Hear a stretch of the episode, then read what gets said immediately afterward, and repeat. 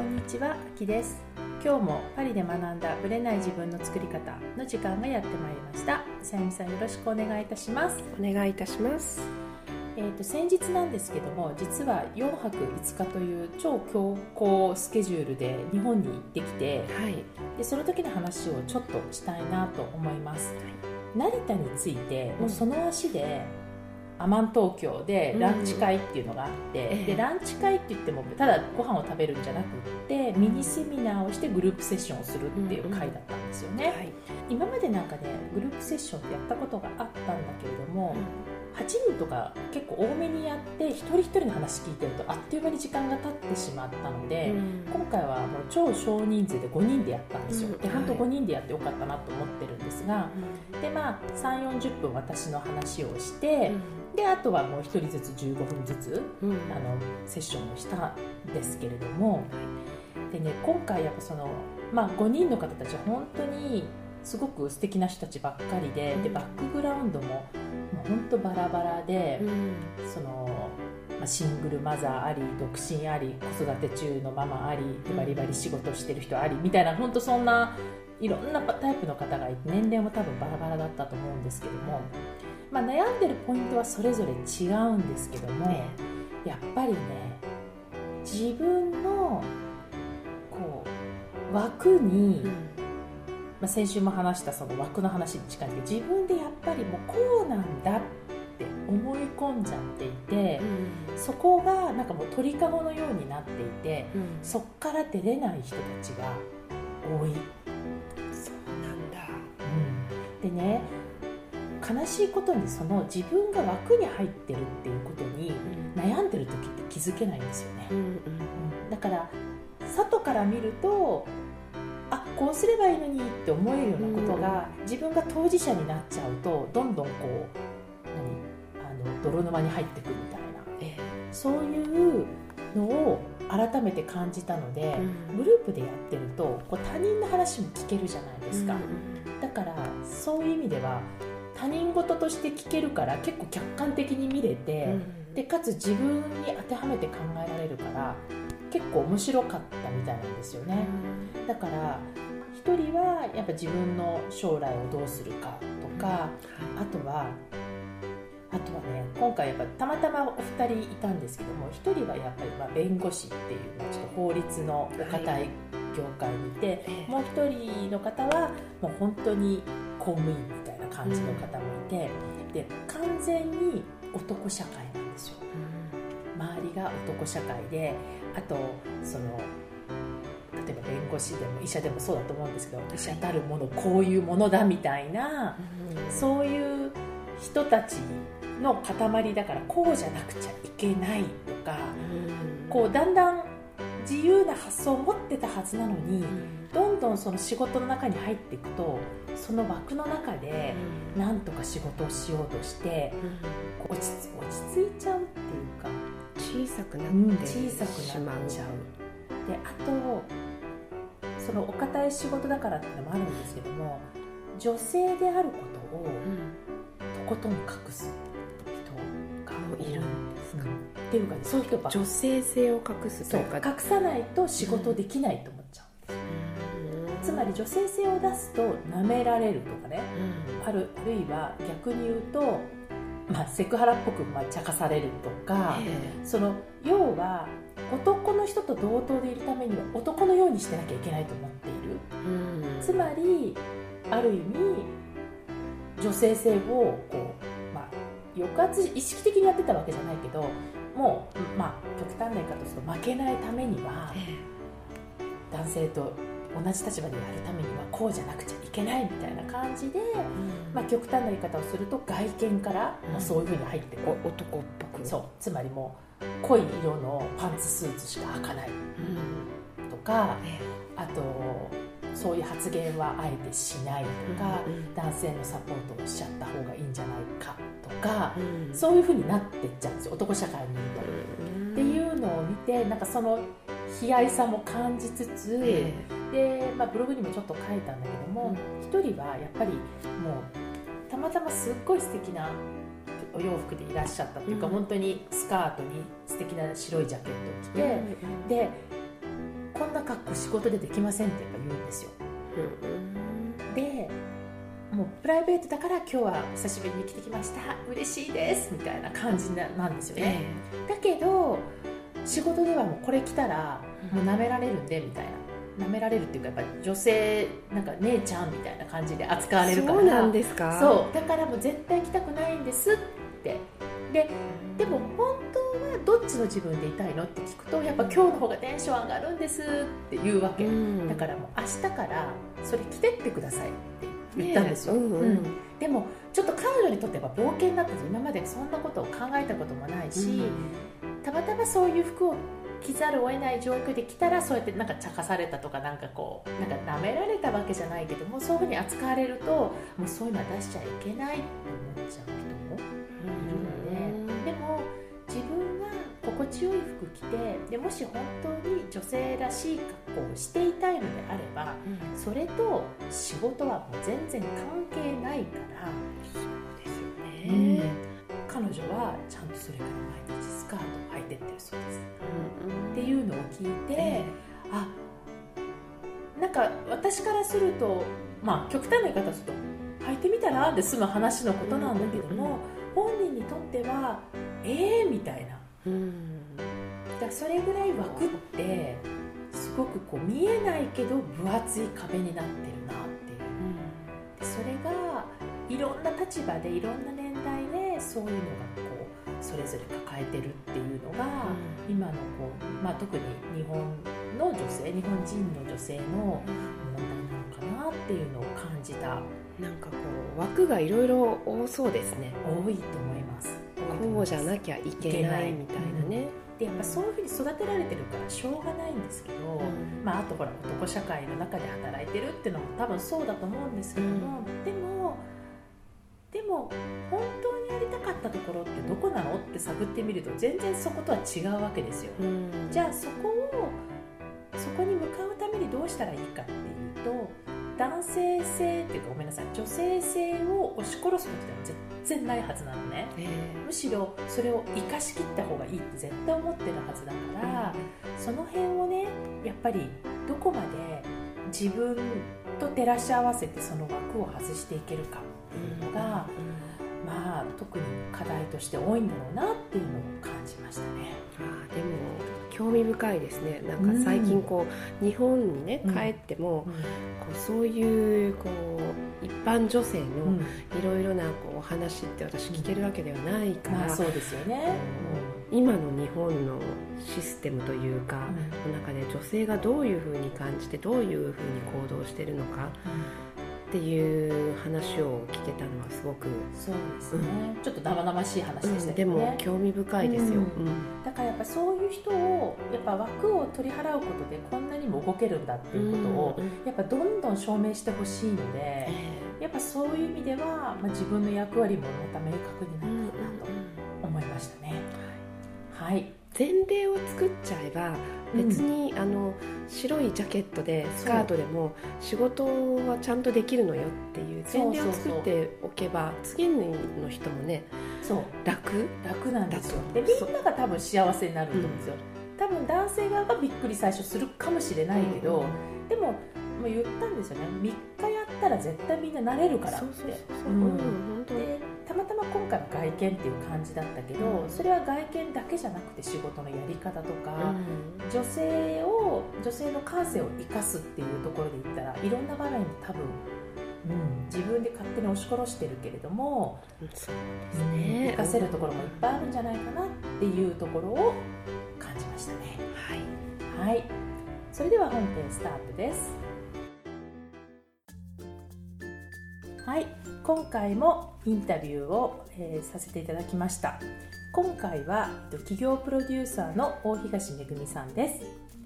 めぐみさんは香港に5年ほど住んでられてこの、まあ、7月に日本に戻られてきたばかりなんですけどもそこでお会いすることができてインタビューをさせていただきました。非常に面白いと思いますのでまずは聞いてみてください。こんにちは、あきです。今日も素敵なゲストをお迎えしています。女性企業プロデューサーの大東めぐみさんです。めぐみさんよろしくお願いいたします。よろしくお願いします。めぐみさんは最近本を出されたということで結構長いタイトルなんですけどはい。好きな場所で好きな時間に愛される仕事を手に入れる本。はい。長いタイトルで。長いタイトルで。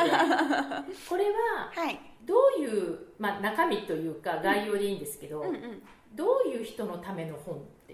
っていう感じなるほど。これはあの全ての女性のための本なんですけど、えその OL だったりとか、うん。まあ、シェフだったりとか、えはい。まあ、何かやりたいけれども、自分には何ができるか分かんない人だったりとか、うん。まあ、そういうこう女性が自分の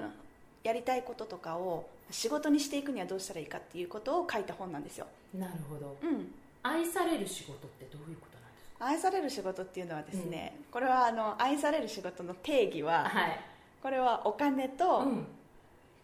家族とうん。お客様、まあ言ったらうん。仕事に関わる全ての要素から、うんうん。自分が愛されるっていう思いを込めて愛される仕事っていうふうに名付けてるんですけど。なるほどなるほど、はい。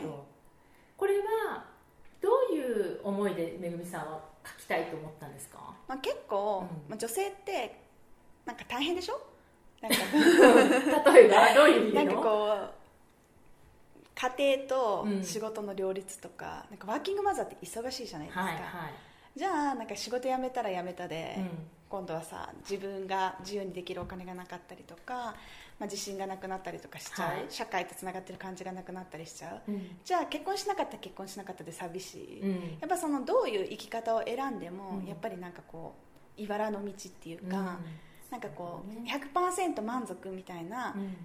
こう夢うん。ロールモデルがないなって私すごい思っていて、うん女性のロールモデルが。そうそうそうそう、んでもそれだったら、まあ、自分がそれを作っていこうっていうか自分がそういうふうになれないのかなっていうふうに思って、うん。でそのために何が必要かなって考えた時に、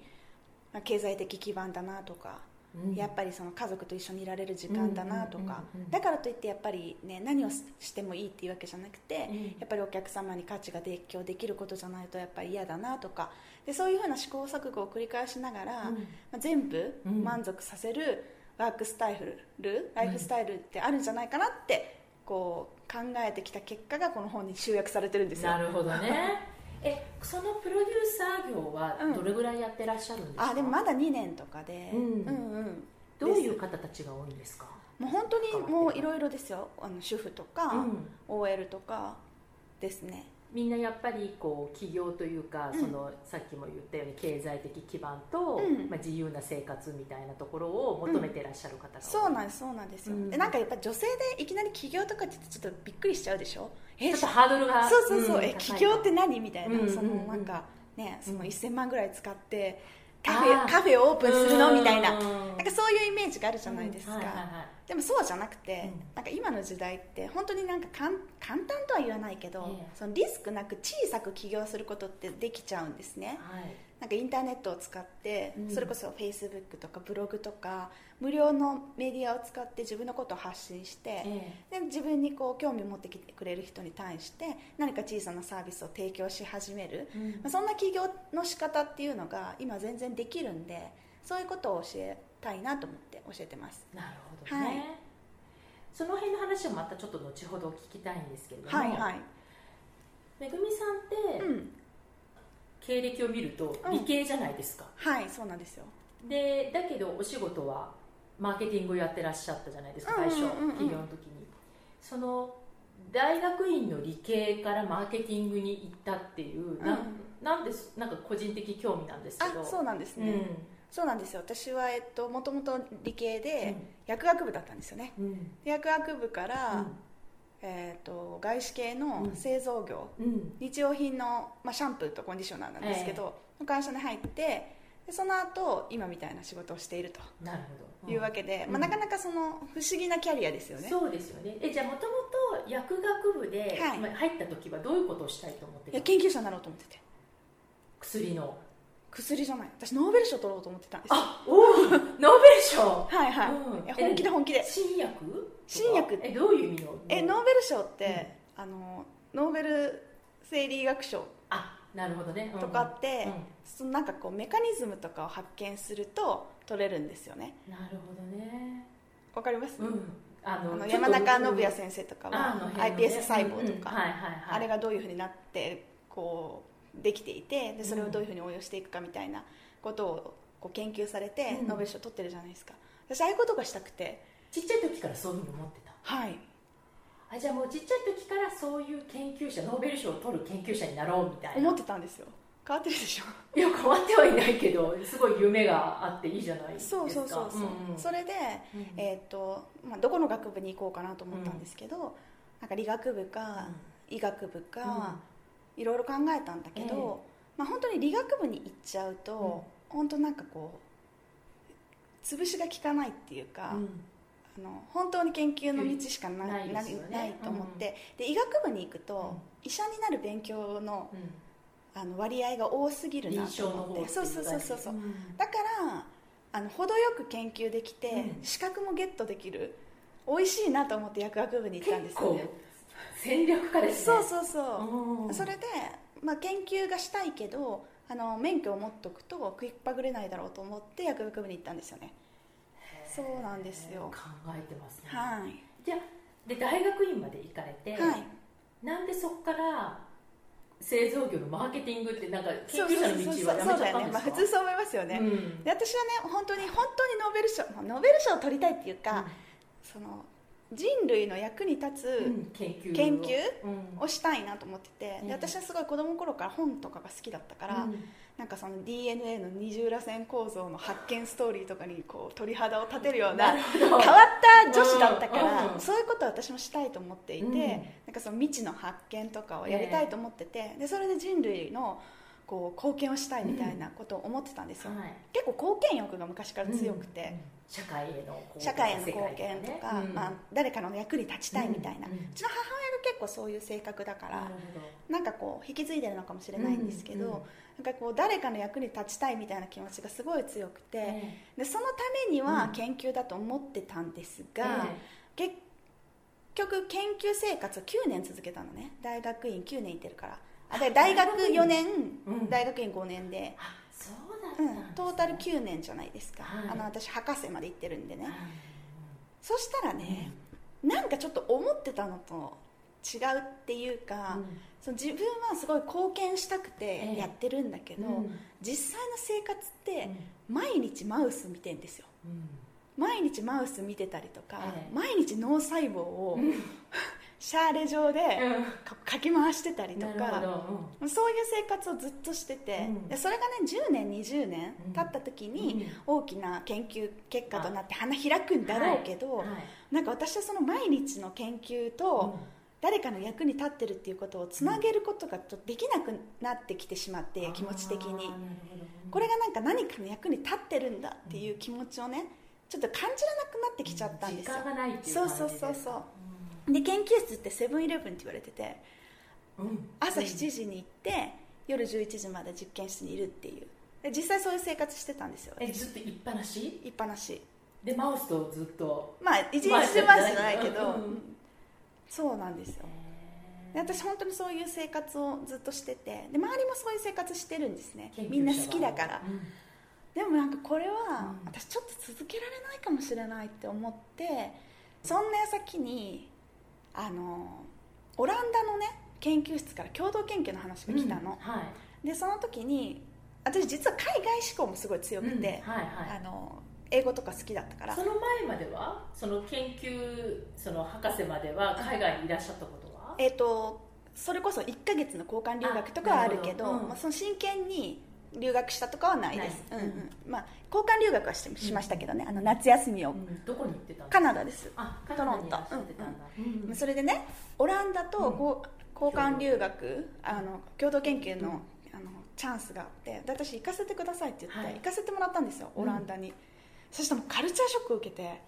例えば？もう生産性の高さ。日本と違う全然違うどういう意味の例えば生産性？やばいんですよ。やばいっていうのはどういうところがやばかったんですか？みんな、うん、なんかこう6時に帰るの。もう私がイギリスで感じたことと全く同じ、うん、全く一緒。それでなんかこう6時に帰るし、すっごい実績出すのね、うん、論文数とかももう日本より全然多いんですよ。時間は短いのに。短いのに。でもみんな徹底的にディスカッションして、うん、余計なことやらないのね、うん、でその掃除とかマウスの世話とかは担当者がいるの。あもうそれ専門の。そう、だからやっぱ知識系の人は自分のその仕事にフォーカスする、で掃除とかする人は掃除とかをして、その短い時間働いて賃金をいただくっていう仕事を、うん、文教に賛成になってたでちゃんとワークシェアリングが進んでいて、なんかその日本人って結構ちゃんとなんか自分が使ったものは自分で片付けようとか、うん、なんか自分であの使った後の掃除はきちんとするのがこうどうどどなんていうの道徳、う？ん、とかって。自分のものは自分でそうそうそう。そういうなんかしつけみたいなのがあるじゃないですか、うん、でもそれって実はすごく効率が悪いことなんだなっていうことにすごい気づいたりとか、でなんか6時に家をあの学校出てね家に帰って自分でご飯を作って、食べてね、うん、っていう健康的な生活をすると、うん、こんなにも心がハッピーになるんだとか、今までだって11時までいたんですよね。でなんかその全く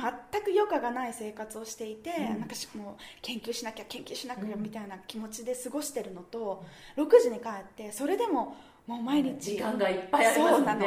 それでも毎日すごい実験とかちゃんとできて、うん、だって効率いいからね、オランダは。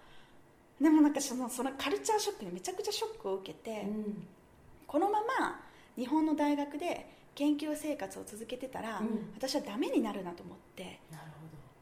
ほど。だから一回、うん、自分は日本の研究以外の世界を見てみないといけないんじゃないかっていう気になったんですよ。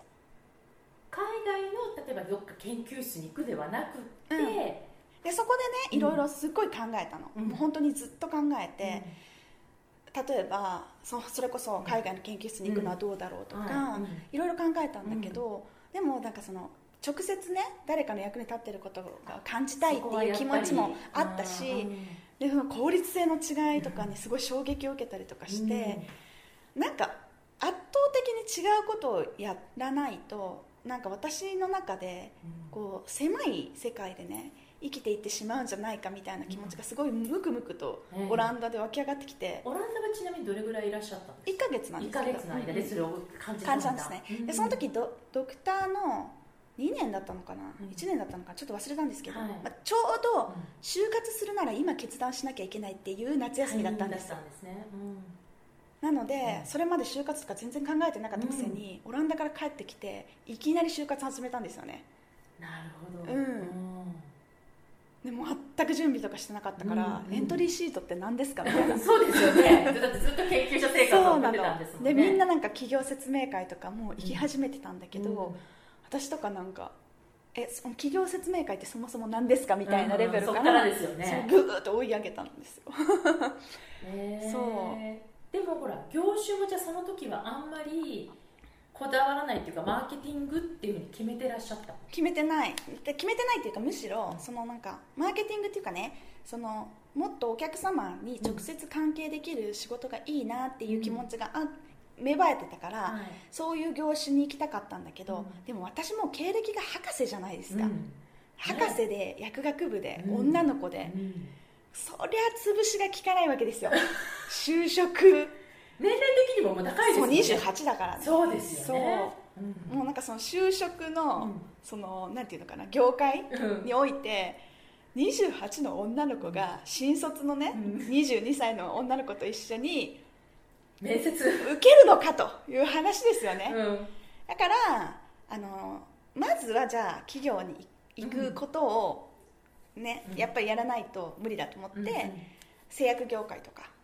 コンサル業界とか、うん、まあ、ドクター持ってることがプラスになるような業界から受けていきました、はい、でも外資系に行きたくて。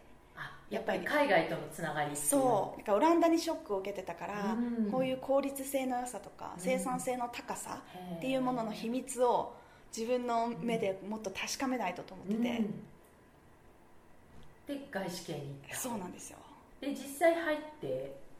どうでしたか？いやめちゃくちゃ良かったですもうカルチャーショック。あやっぱりそこでもカルチャーショック？もうやばかった。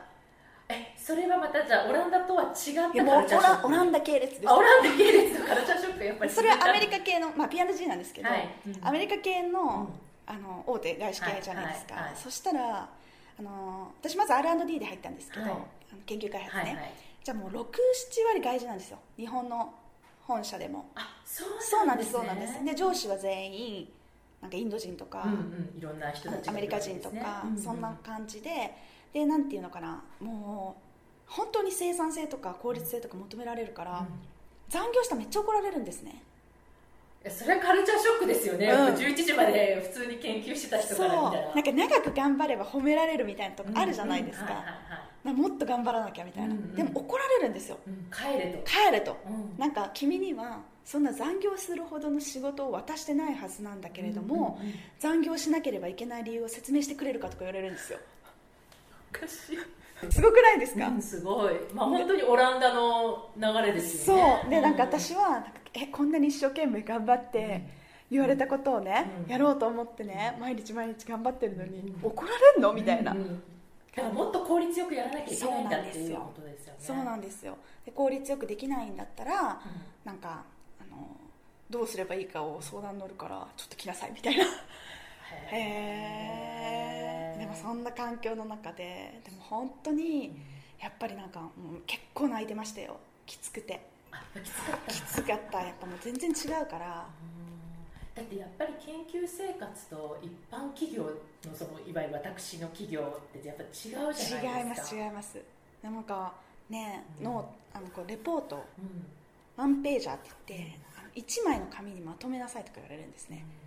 うん、会議とか出張とかしたら、あの次の日にレポートを出さないといけないんですけど。早いですね。そうそうそうそう、でそれももう要点ドンみたいな、まず結論とか要点。で何をすべきかっていうのをその次に書くみたいな。だからなんなんかこうこう前置きからまず私はこうこうこうでイントロダクションが長いですよね。日本から、君はすごく前置きが長いから気をつけてくれたまえみたいな。それはやっぱり外国人の上司。いやいや日本人でも。そうなんだ。もう完全にやっぱりその外資系のカルチャーだからなのでもう本当毎回毎回なんかちょっと小部屋とかに呼ばれて、うん、そう小部屋とかに呼ばれて、うん、あの P&G の話し方をまず教えますねとか言われて上司に何かを話したい時は、うん、結論から話してくださいねとか言って大東さんはあの前置きをなあのしてなんかこう何が言いたいのかがつかめないですみたいな。小部屋で怒られるみたいなあじゃあ相当鍛えられたんですね。鍛えられたと思いますね今のなんか原点ありそうですね。いや全然ありますよ。でそこで鍛えられたものが今に生かされてるっていう感じですよね、うん。うん、だからやっぱね仕事できるんですよやっぱ会社の人みんな、うん、スーパー仕事できるから。で早く帰るわけでしょ？早く帰るますからね。はい。新人1年目で最初に400万のテストとか任されましたからねやっぱり。任してくれるもう1年目から任せる。どんどん。すごい、はい、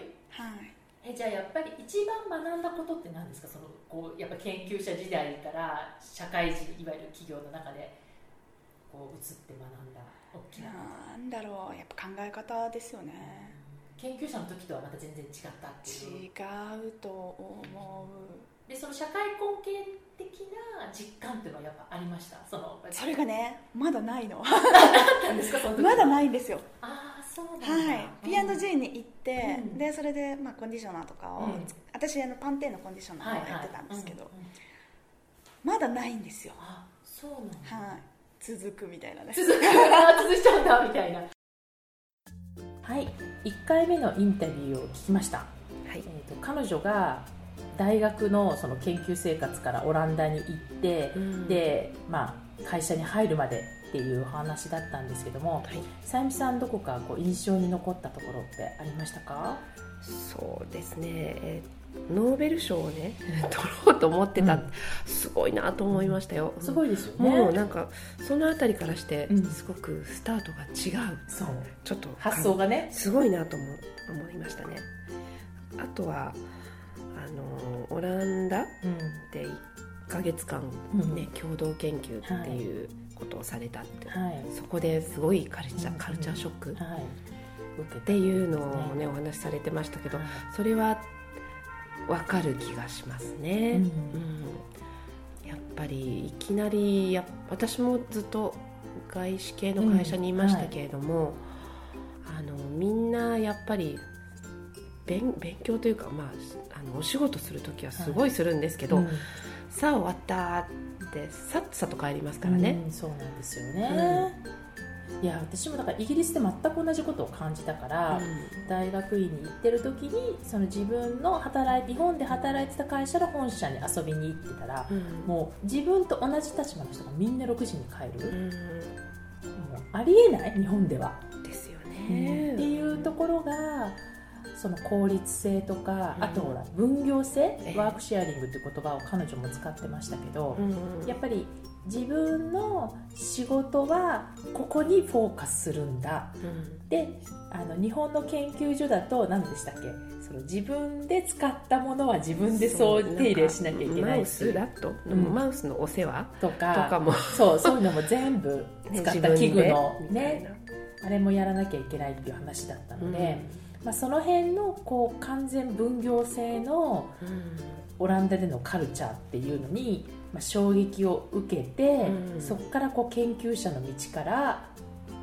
就職活動ビジネスの方に、ね、はい、入っていったっていう、でそこからまた、まあ、オランダと同じ流れですごいめちゃめちゃ鍛えられたっていう話をされてたと思うんですよね、はい、だからやっぱりその時に自分が大切にしてたものの中で、まあ、もちろん一生懸命やってるんだけども、うん、その時に感じてた彼女なりのこう疑問とか、うん、あれって思ったものに結構素直に移っていったっていう感じがしますよね。はい、だからねその辺がこうどんどんステップアップしていった、うん、彼女の理由かなって私は。就活ってすぐにこうねオランダの後そう切り替えてね、おっしゃってましたもんね。ね。うん、で実際にもう28歳で就活でしたもんね。う。ん、確かに。まあよくよく聞くとあ大変だっただろうなと思うんですけども、うん、でもそういう自分が今何をやりたいかっていうところに、うん、本当全力投球するっていうところが多分まあ、今のめぐみさんの原点がすごく見える、うん、そうですね、うん、と思いました、はい、2回目は香港に渡ってからの話を聞いてますので次回も楽しみにしてください。ありがとうございました。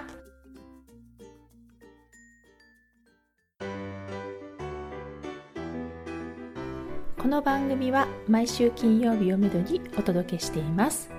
確実にお届けするための方法として iTunes や Podcast のアプリの購読ボタンを押せば自動的に配信されますのでぜひ購読するのボタンを押してください。また皆様からの質問や感想をお待ちしています。オフィシャルサイトはパリプロジェクトで検索していただきお問い合わせから質問や感想をぜひ送ってください。オフィシャルサイトから LINE アットやメールレターで有益な情報をお届けしているのでこちらもぜひ登録してくださいね。また次回もパリで学んだブレない自分の作り方をお楽しみに。秋でした。